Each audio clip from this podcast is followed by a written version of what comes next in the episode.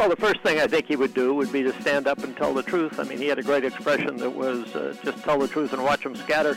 So the further away the problem is, uh, the easier it is to postpone action on it. And that's essentially what we're doing. Be real. Because people in New Hampshire are really cool. I'd say get in the game. This is a problem facing your generation. You have to have a voice in the decision. Welcome to Facing the Future, brought to you by the Concord Coalition on WKXL, New Hampshire's talk radio station. I'm your host, Bob Bixby. Each week, we take a nonpartisan dive into topics related to the federal budget, the economy, and how they affect our nation's future. We'll bring you the facts and some timely commentary from policymakers, experts, and grassroots leaders from across the country. This week, we'll hear from two experts on two pressing issues how to pay for infrastructure investments and how we're doing in the fight against COVID 19. My first guest is tax policy expert Donald Marron of the Urban Institute in Washington, D.C. Don has been looking at some possible options for paying for infrastructure, such as President Biden's corporate tax proposals, a gas tax increase, a vehicle mileage tax, and a carbon tax. We'll get Don's views on the pros and cons of these ideas. Then I'll be joined by Concord Coalition National Field Director Phil Smith for a conversation with Emory University epidemiologist Dr. Jodie Guest. We spoke with uh, Dr. Guest on this program last fall about COVID 19, and we thought it would be a good idea to check back with her now that vaccines are being administered, restrictions are being loosened, and we're all wondering when we can get back to normal. Both subjects are getting a lot of attention in Washington and around the country because they hit home to families, businesses, and local governments in a way that many issues do not. I'll be right back with our two guests after these short messages.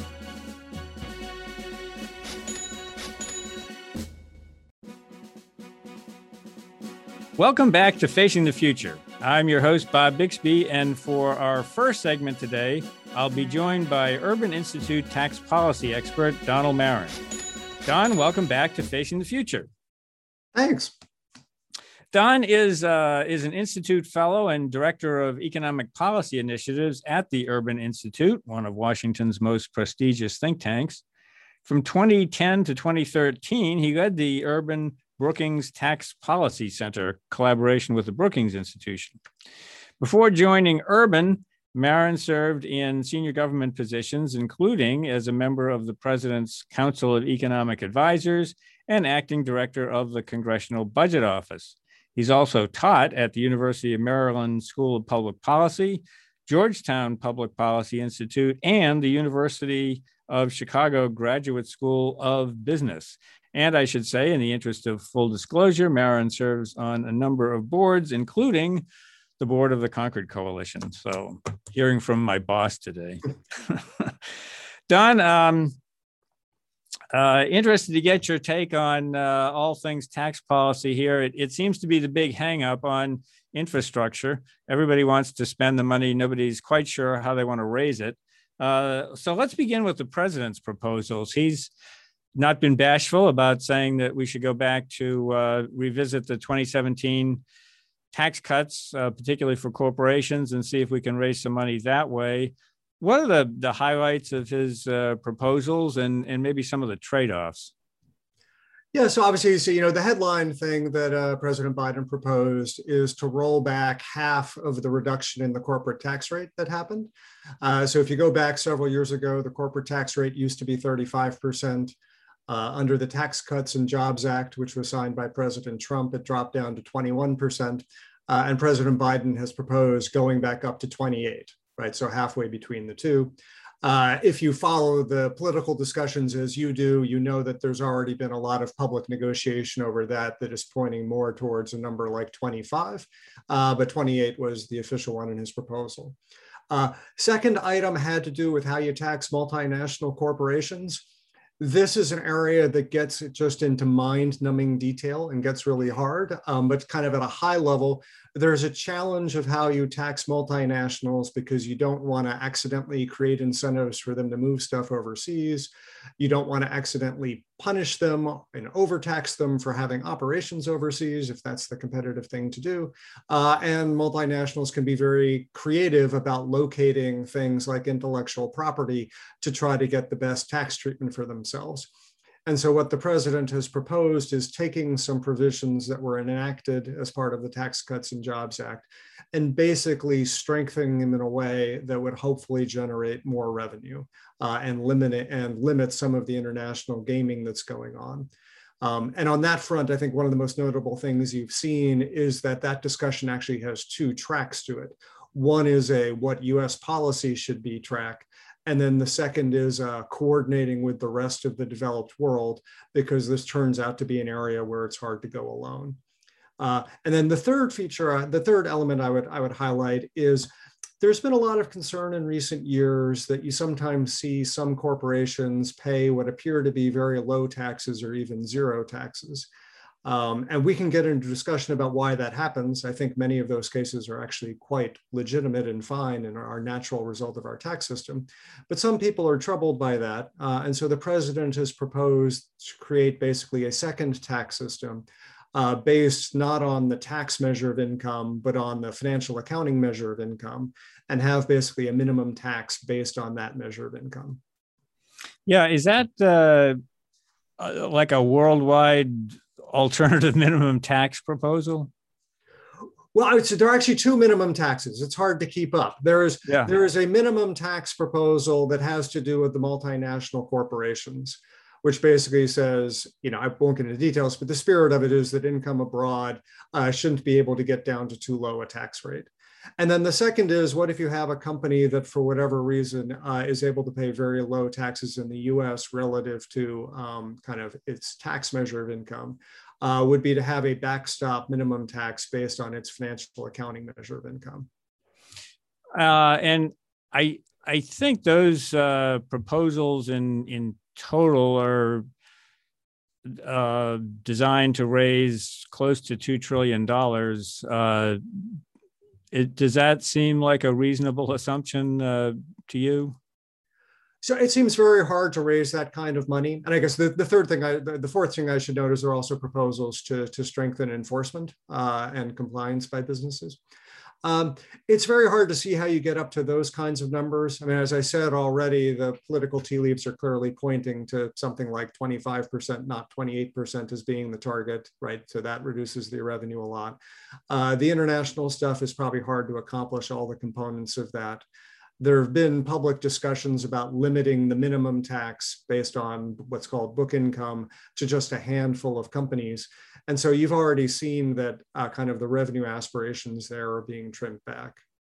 It is. It, it, it is really mind-numbingly uh, complicated. Now, the rate thing is not that complicated, but the rate is somewhat dependent. I mean, how much you would get out of that on all of the other things, the um, deductions, credits, tax, you know, exclusions, whatever, whatever else is built into the code. Uh, so I take it there's, uh, you know, some of these ideas for having a minimum amount is is kind of a way to cut through that and simplify, I guess. Uh, and I, but I'm I'm wondering if that produces some uh, unintended consequences of its own. If you I mean, the alternative minimum tax wasn't very popular uh, applied to individual income taxes here in the United States. I mean, are there some complications that make that quite not as um, attractive as it might appear on its face? Yeah, so for for the minimum tax based on book income, right? So not the multinational version, but just the one that applies to all companies. Uh, there are some very good reasons why companies sometimes pay low taxes. Uh, the first one is that uh, sometimes companies have losses, uh, right? And our tax code doesn't let them get basically a sudden tax rebate from the federal government when they have losses.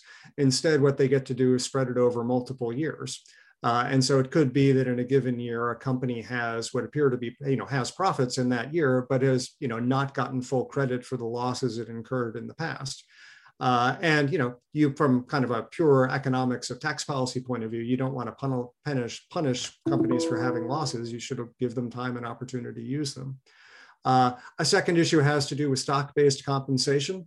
uh, which again becomes rapidly a very detailed issue. But the spirit of it is that uh, companies whose stock price goes up a lot discover that their stock-based compensation uh, that they've given employees and executives becomes valuable. And at a certain point, they get to write it off for tax purposes. That can lower their tax bill substantially. Uh, but again, as tax policy, that makes perfect sense because it's also accompanied by those executives and employees uh, recognizing individual income tax and having to pay large taxes on that.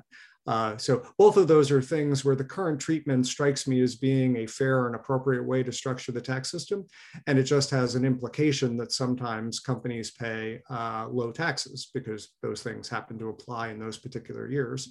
Uh, if you make it hard for that to happen, then you start distorting choices about how companies compensate their workers, right? About cash versus uh, stock based compensation. Uh, and you start punishing companies that happen to have losses.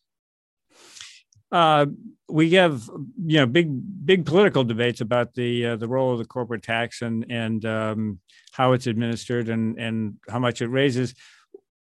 It, does it have as much effect on the economy? Do you think as as both sides might indicate? I mean, the Republicans would argue that their 2017 tax cut uh, with the corporate provisions contributed to a um, a more robust economy uh, Democrats would say no, it was just a one-time sugar high that um, cut taxes, so you got to you got to break, and it, but but it, it, did not do anything for long-term economic growth. Um, how do you? I mean, Wait, I mean, not, surpri- not, surprisingly, I'm a truth is in the middle kind of guy, um, and I would say that on on the corporate side, the main way I would think about its effect on our economy is over the long term about whether you can design a tax system that raises the revenue you need, but encourages investment in the US or at least avoids discouraging investment in the US. And then it's the accumulation of investment in the US over time that helps make the economy more productive, that push up, pushes up wages and all those kinds of things. Uh, in the standard models uh, and standard analysis, those effects are real, but they take time to accumulate and they're kind of medium or modest in size. I think back in the discussion over the Tax Cuts and Jobs Act uh, four or five years ago, I think you saw a lot of hyperbole uh, among some advocates for it who were talking about, you know, very rapid boost to investment, very rapid boost to wages uh, that one cannot see any evidence for in, in the data. Um, and on the other hand, you know, the, the claim that this has no effect is, you know, clearly not right either, right? You know, to the extent you can really design things so that they end up having more investment in the US, eventually that has a payoff for our economy. Well, uh, it doesn't seem like the Republicans are prepared to go along with uh, any proposal to fund infrastructure that would roll back the uh, any of these provisions from 2017, but uh, they some of them might be willing to consider different uh, methods of raising revenue, uh, which we'll get to in a minute. Let me uh, let me first just uh, remind our viewers that this is facing the future. This is Bob Bixby, your host, and I'm talking with tax policy expert Donald Marron of the Urban Institute. We're discussing various proposals in Washington for uh, financing, infrastructure investments. We were talking about the president's corporate tax proposals, and I wanted to turn now to some other ideas which are more uh, traditionally tied to infrastructure, such as user fees. I mean, traditionally, the highway uh, fund, the highway trust fund, is financed with a gas tax. So that's one of the proposals is should we in, uh, increase the gas tax as a way of financing a part of the president's uh, infrastructure proposals? Um, what are the issues around the gas tax? Well, you know, the number one thing you should start any conversation about the gas tax on is that the gas tax has been the same since 1993. Uh, there have been a lot of infrastructure discussions and conversations in the intervening, whatever that is, 28 years. Uh, but it has always been politically very difficult to touch because it's a very salient tax. It obviously affects ordinary, normal Americans uh, and has been, you know, very unpopular in some circles about increasing. That needs to be balanced against the fact that uh, you know user fees have a logic to them right user fees have this notion that the people who benefit from a specific activity should help contribute to the cost of it ga- gasoline taxes are kind of a rough justice way of doing that. Um, and so many people over time have suggested that they be increased as a way to, to help fund infrastructure, not pay for it all, right? There's a role for the government to provide a public good, uh, but to contribute to things. Um, and what we're seeing today is, you know, a rekindling of that discussion. Uh, but with the usual political concerns that it may, you know, fall especially hard on people with low incomes, uh, may fall especially hard on, you know, people in rural areas or people who have to drive a lot. Um, but on the other hand, you know, could be an attractive source of revenue if other sources of revenue are not not available. One of the, uh, I guess one of the, one of the uh, reasons the gas tax has been uh, evolving and not bringing in as much revenue as it um, as is needed is uh, gas uh, is, is fuel efficiency in vehicles and uh, people not driving as much or using less gas. So, and, and then the evolution of uh, elect, electric vehicles. Some people have suggested that an alternative method might be a so-called vehicle mileage tax, which would be an entirely new thing, where the tax would be based on uh, mileage rather than gas consumption. Um, do you think that that's a feasible option, and what might be some of the the hurdles? Yeah, so so focusing on the miles that vehicles travel makes a lot of sense in concept. Um, I said before that the gas tax is a user fee in kind of a rough justice sense, but it is very rough, right? Because the demand you put on the roads basically has to do with how many miles you drive, and then perhaps how big your vehicle is and how much damage it does to the, the roads. And that's related to gasoline use, but obviously there are these examples where it has nothing to do with gas use, like uh, electric vehicles, for example. Um, and so economists and policy analysts have talked for a long time about trying to design a system that more closely aligns the payments you make to the basically the, your use of the roads. Tracking vehicles mile miles traveled is a, is a natural way to do that. We have improving technology for doing that, right? Lots of people now drive around with transponders and phones and whatever that in principle could measure this. But I would describe it still as being in its early days. Uh, there are some states that are experimenting with ver versions of this, uh, but my sense is it would be hard to scale that up at the federal level rapidly. Um, and so I would think that sort of thing would be on the long-term plan uh, for funding infrastructure, but not something if you need revenue in the next couple of years.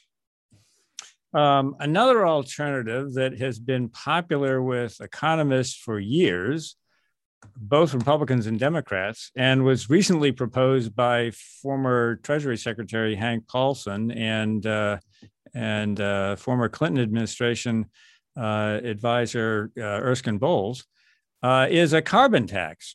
And um, I, I, you know, anything that's very popular with uh, with analysts uh, sometimes is not popular with politicians. But but um, what about the idea of imposing some sort of a uh, carbon tax to help pay for infrastructure? So there are two pieces there, right? There's the imposing the carbon tax and then how you use the revenue. Um, I would say, you know, large swaths of economists are in favor of a robust carbon tax if you can find a way to get politically there to do it. Um, and the reason why is it just provides a very strong incentive to reduce greenhouse gas emissions uh, and for people to be creative in how they do it right? We know that things like solar and wind and whatnot have to be part of the solution, but if you have a broad-based, robust carbon tax, it gives people and businesses incentives to think of all sorts of other ways that they might accomplish the goal of uh, reducing the amount of greenhouse gases we put out. So it makes enormous sense as a price signal if you can make it large enough. Uh, then there's the debate about how to use the revenue. Uh, as you might imagine, the ideas for using the revenue greatly outstrip the amount of revenue that's available. Um, there's been a lot of discussion about whether you should rebate some of it back to uh, American households in the form of dividends. Uh, basically, as a way, you know, kind of like a, a, universal basic income, kind of like the checks that we saw out of the CARES Act. Uh, basically, as a way of saying, look, you know, we want to change the price of using fossil fuels, but it's not a revenue grab by the government. Uh, another strategy is, as you say, to use some of the revenue to fund things like infrastructure. Um, and I would say, as a, a, in general, very sympathetic and advocate for a carbon tax, that really I think the issue there is how do you build a political coalition for a carbon tax uh, such that you get one that's big enough to be material and help us with our environmental challenges. And I'm personally quite open to a broad array of uses for the revenue that might build that political constituency. Uh, infrastructure in principle might be one. Um, although thus far we've seen that from the Biden administration, uh, carbon tax is not something they've put forward. Um, and uh, they've also, you know, have this specific concern about not wanting to burden um, low and moderate income Americans. Actually, Americans up to four hundred thousand dollars in income, so well above moderate income, up into, you know, kind of uh, upper middle, middle, whatever you want to call it. Um, and it's hard to think about how you would design a carbon tax or a gasoline tax that would accomplish that. Uh, you know, maybe you could combine it with some sort of re- revenue rebate uh, that offsets on average uh, the burden that's placed on those folks. Really, I would say that the politics of a carbon tax at the moment and using it for infrastructure are a heavy lift, but certainly as a technical analytic matter, it deserves to be in the mix. Yeah, this sounds like a, a lot of things that work out uh, on in, in the locker room when you're drawing up the uh, the plays on the on the chalkboard, and uh, you know if you're looking for practical things that can be done right away, uh, you know, the, the the corporate tax rate, raising the corporate tax rate or raising the gas tax seems to be the two things that are in, you know, you you can get immediate results from. A lot of the other things seem to be uh, would require a, a new design, um, uh, including some of the other uh, proposals uh, on the corporate tax side that the president has put into. Um, it it it it strikes me that uh, one way or the other, it's, it is going to be difficult to uh, come up with a, a, a, policy to, to pay for this right away. So we, we end up at this stalemate. I'm not I'm not sure that that political stalemate is going to um, be broken anytime soon. Yeah, so it's hard, and then of, then of course, as I'm sure you've talked about on the show before, I mean, there's an issue about to what extent do you actually need to raise revenue that's the same size as the new spending you want to do. Um, and to what extent does it make sense uh, to continue to finance things with uh, with new debt? Um, and I, I, expect we will see the conversation turn in that direction uh, as this evolves. Yeah, that's kind of where I was going with that. I mean, it, it it it does it does look like it's almost you look at the revenue options and say you can't get there from here um, because one side is is uh, put a put off anything uh, uh, related to the corporate tax. And the Biden administration has locked itself into this idea that you can't raise taxes on anybody earning less than 400,000 a year, which strikes me as a, a very uh, limiting um, and artificial constraint when you're trying to you know, enact a four trillion dollar uh, new plan. So I, I, I do worry that the default mechanism there is well, you know, interest rates are low and we can sort of borrow. So I, I do worry about that. Uh, thank you, Don, for joining us this morning. I'm sure we'll be checking back in as uh, things progress or don't progress uh, on the Hill. But I think uh, you've given us a great overview of some of the options for paying for infrastructure. Whether the politicians can agree on them or compromise on them, uh, we'll have to see. Uh, this is Facing the Future. I'm your host, Bob Bixby, and I'll be back with National Field Director Phil Smith and Emory University epidemiologist Dr. Jodie Guest. Right after these short messages, we'll be, we'll be getting a, a progress report, an update on COVID 19.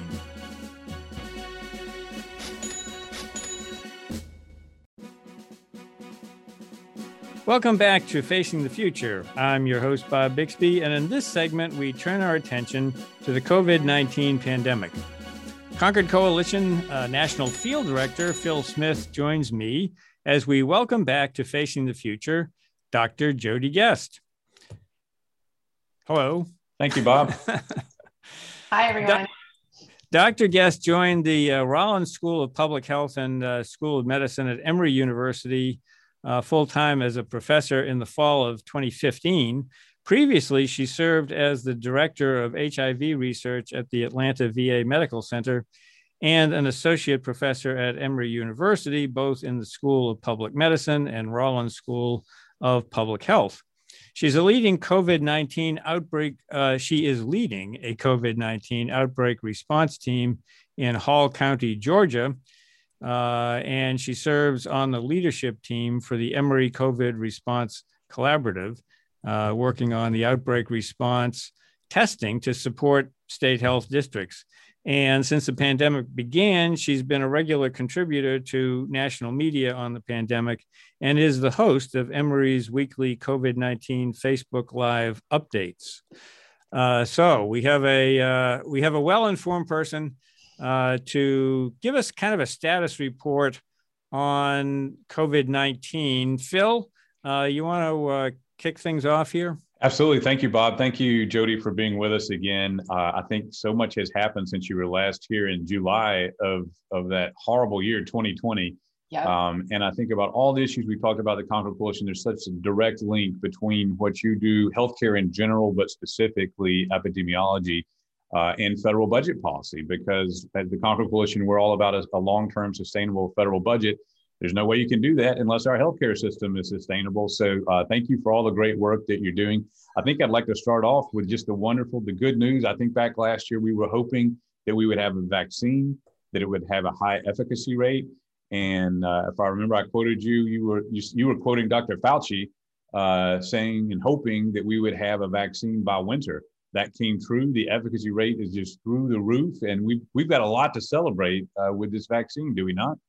Absolutely. You know, I just don't think we could have anticipated that the vaccines would both come out at the exact time that we were hoping for and have efficacy rates that were beyond what we hoped for and they they really have you know even today moderna announced that, that their 12 to 18 excuse me 12 to 17 year olds in their TeenCOVE trial show fantastic efficacy 100% protective of covid-19 we're seeing these home runs one after the other with these vaccines. And, um, and as a result, we're seeing cases go down, we're seeing deaths go down, we're seeing hospitalizations go down. And those are very specifically aligned with how well these vaccines are working. So, beyond our wildest dreams of what we're seeing with these vaccines. Well, it sounds like lots of home runs and some grand slams. When last time we talked, we were barely even getting on the first base because all we could do is try to mitigate with masks, and we weren't right. even doing a good job with that to a large degree. So so now we have masks that we can still mitigate with, and we have the vaccine. So uh, so there's lots of things we can do, but but regionally, from place to place, um, it's not all even, is it? There are some regions of the country that are doing better than others. Absolutely. There are regions of the country that are doing better than others with cases, and certainly wide variability with vaccination rates as well. And so, you know, at the moment, we see from case perspectives, we actually see a couple different states kind of popping up and they're not clumped together. Generally speaking, we've seen the southeastern states not doing quite as well as a lot of the northeastern states. From a vaccine perspective and the percent of the population of a state that's been vaccinated, there are, are very specific regional differences where the southeastern states are very, very much behind. And the northeastern states, most of them are crossing the 50, 50 percent of their entire state being vaccinated. And that's still with people under 12 not even being eligible to be vaccinated. So um, big differences there for sure. What, what accounts for that? Do you? I mean, uh, I mean, I'm asking you to speculate a little bit, but I mean, um, is it local state policy or cultural differences? Uh, I, I, think some of it is cultural, some of it is um, leadership of states that have been very active in promoting vaccines. It really matters when leaders talk about being vaccinated themselves. Um, part of it is also a rural urban divide, and we see more, more rural communities in the South. And we know that there's a big difference in vaccination rates there. Um, you know, I think those are some of the biggest, but there are also some long-standing differences. Healthcare in the South, particularly in rural communities, are, is not as robust as it is in a lot of our northern states. And COVID 19 continually capitalizes on that, including with vaccination rates, not just with case rates. Yeah, I think that that's um, an interesting thing that uh, that I picked up on when I read about this as a as a rank amateur in the healthcare field. Uh, is you know the question why wear a mask? Um, uh, it going beyond trying to protect yourself. It's this this question of um, t- trying to reach. I hate the term herd immunity, but mm-hmm. but trying to limit transmission because uh, transition because if you if you allow the virus to spread, uh, it has more of a chance of mutating, uh, and and you know it's not that that's it can't be controlled, but you just never know. So trying to tamp down the uh, the spread of this thing seems particularly important, and, and masks can be important in that, I would think. Absolutely. You know, we saw huge differences in masking rates across the country. And we know that there are really big differences in vaccine hesitancy, according to a couple of very large national polls. And they consistently show masking and vaccine hesitancy. Masking is lower in the Southeast, vaccine hesitancy is higher in the Southeast. And, um, and those are big barriers to controlling COVID 19 that um, we've seen this entire pandemic, this regional variation um, based on, on some of these long-standing ideas. I'm going to uh, go back to you after this, Phil. I'm going to uh, just to, to, give you a heads up. I want to. I'm going to give another question here on this subject because one of the things that was interesting when we talked to you uh, last year was uh, what the effect would be on other illnesses if we ramped up our defenses against COVID 19. And, and I was wondering at that time, uh, you know, would we really have a, a bad flu season? Because people were saying, oh my God, this the flu and the COVID are going to hit at the same time. And, right. um, but, but so in protecting against COVID, uh, it also had a byproduct of protecting against the regular flu. Uh, completely. We've seen an almost non existent flu season this year, um, which we needed. We needed you know, something positive like that. Some good news. Yeah, we needed yeah. a break from our hospitals could not have handled a flu season that is standard for us, in addition to all the COVID-19 cases that they were seeing. You know, COVID-19 hospitalizations peaked in January, which would normally be when we would see a ton of hospitalizations with flu. What we know is our standard um, unfortunate number of deaths from the flu in the United States is around 34 to 35,000 people a year. It was 600 people this year. Um, you know, really striking differences. That's just deaths from flu. Our case numbers of flu were around 2,000 cases. Um, so drastically different than we normally see, really showing how much masks, distancing, and washing your hands are helpful for things beyond COVID 19. Um, certainly, I hope our country's gotten a little bit more used to washing their hands regularly. Um, that's good. And recognizing that when you have symptoms in, of the flu, staying away from other people and protecting your respiratory tract from getting out there with other people protects your entire community. And that's really important. Jodie, what um, as we look at the, the, one of the saddest things of the COVID nineteen era is just the raw number of deaths. Uh, what is the official death count uh, approximately now that we're well more into a year of this pandemic?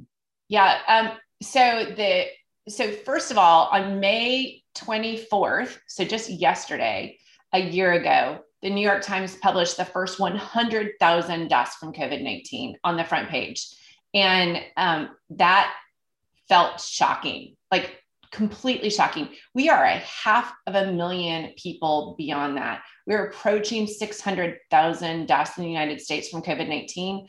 Thankfully, the death rate is drastically slowing down. Um, we had about 220 deaths yesterday.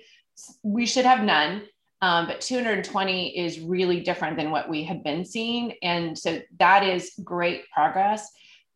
But we're approaching 600,000 deaths from this. And that should should be staggering to every single person. You're listening to Facing the Future. This is Bob Bixby. I'm talking to Dr. Jodie Guest of the uh, Emory uh, epidemiologist at Emory University in Atlanta and uh, she's giving us an update on uh, the COVID 19 pandemic. And Phil Smith, National Field Director of the Concord Coalition, uh, is joining me.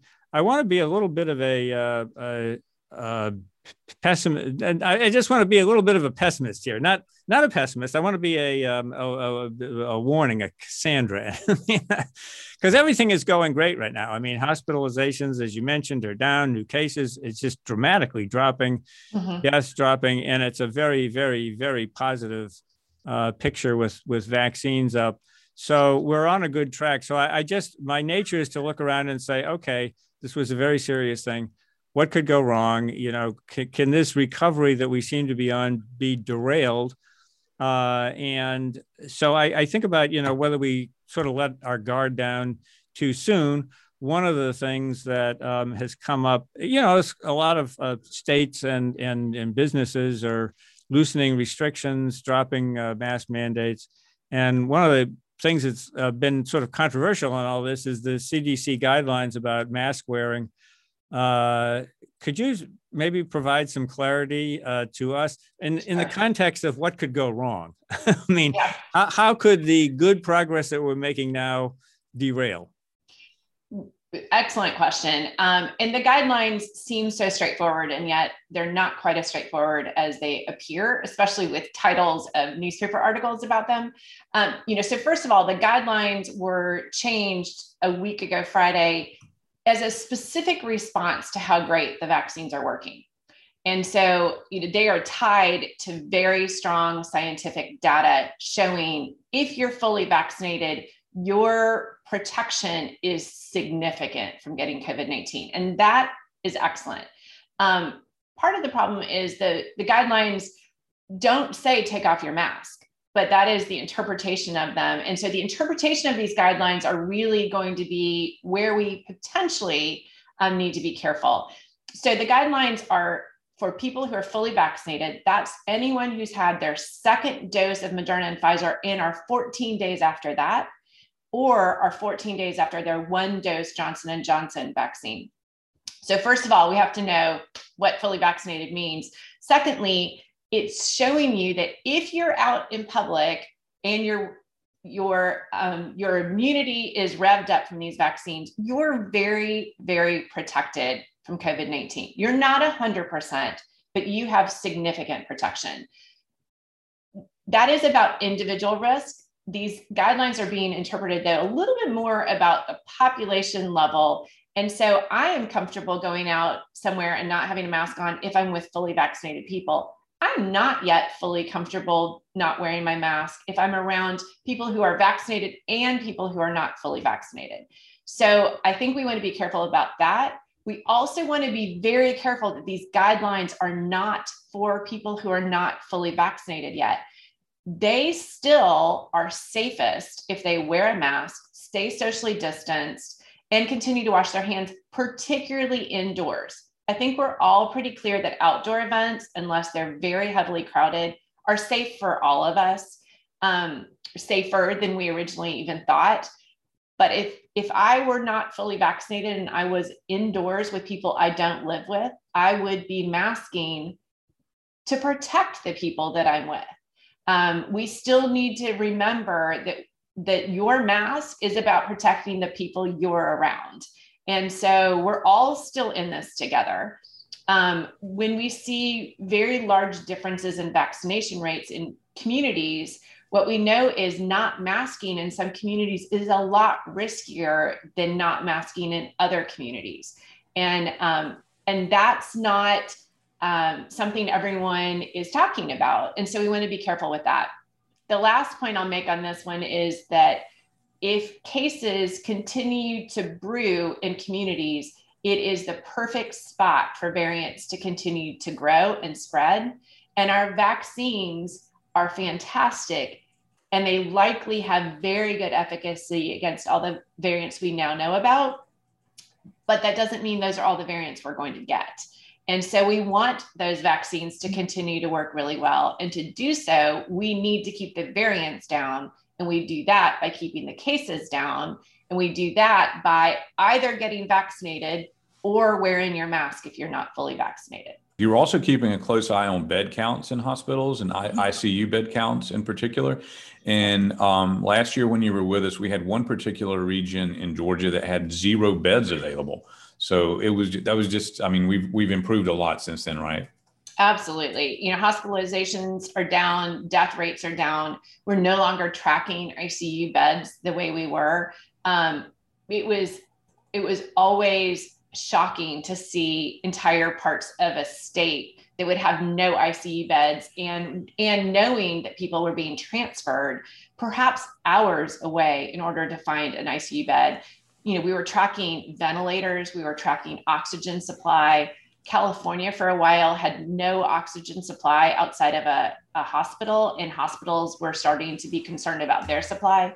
We're not in that situation anymore. And that is thanks to significant masking and significant vaccinations.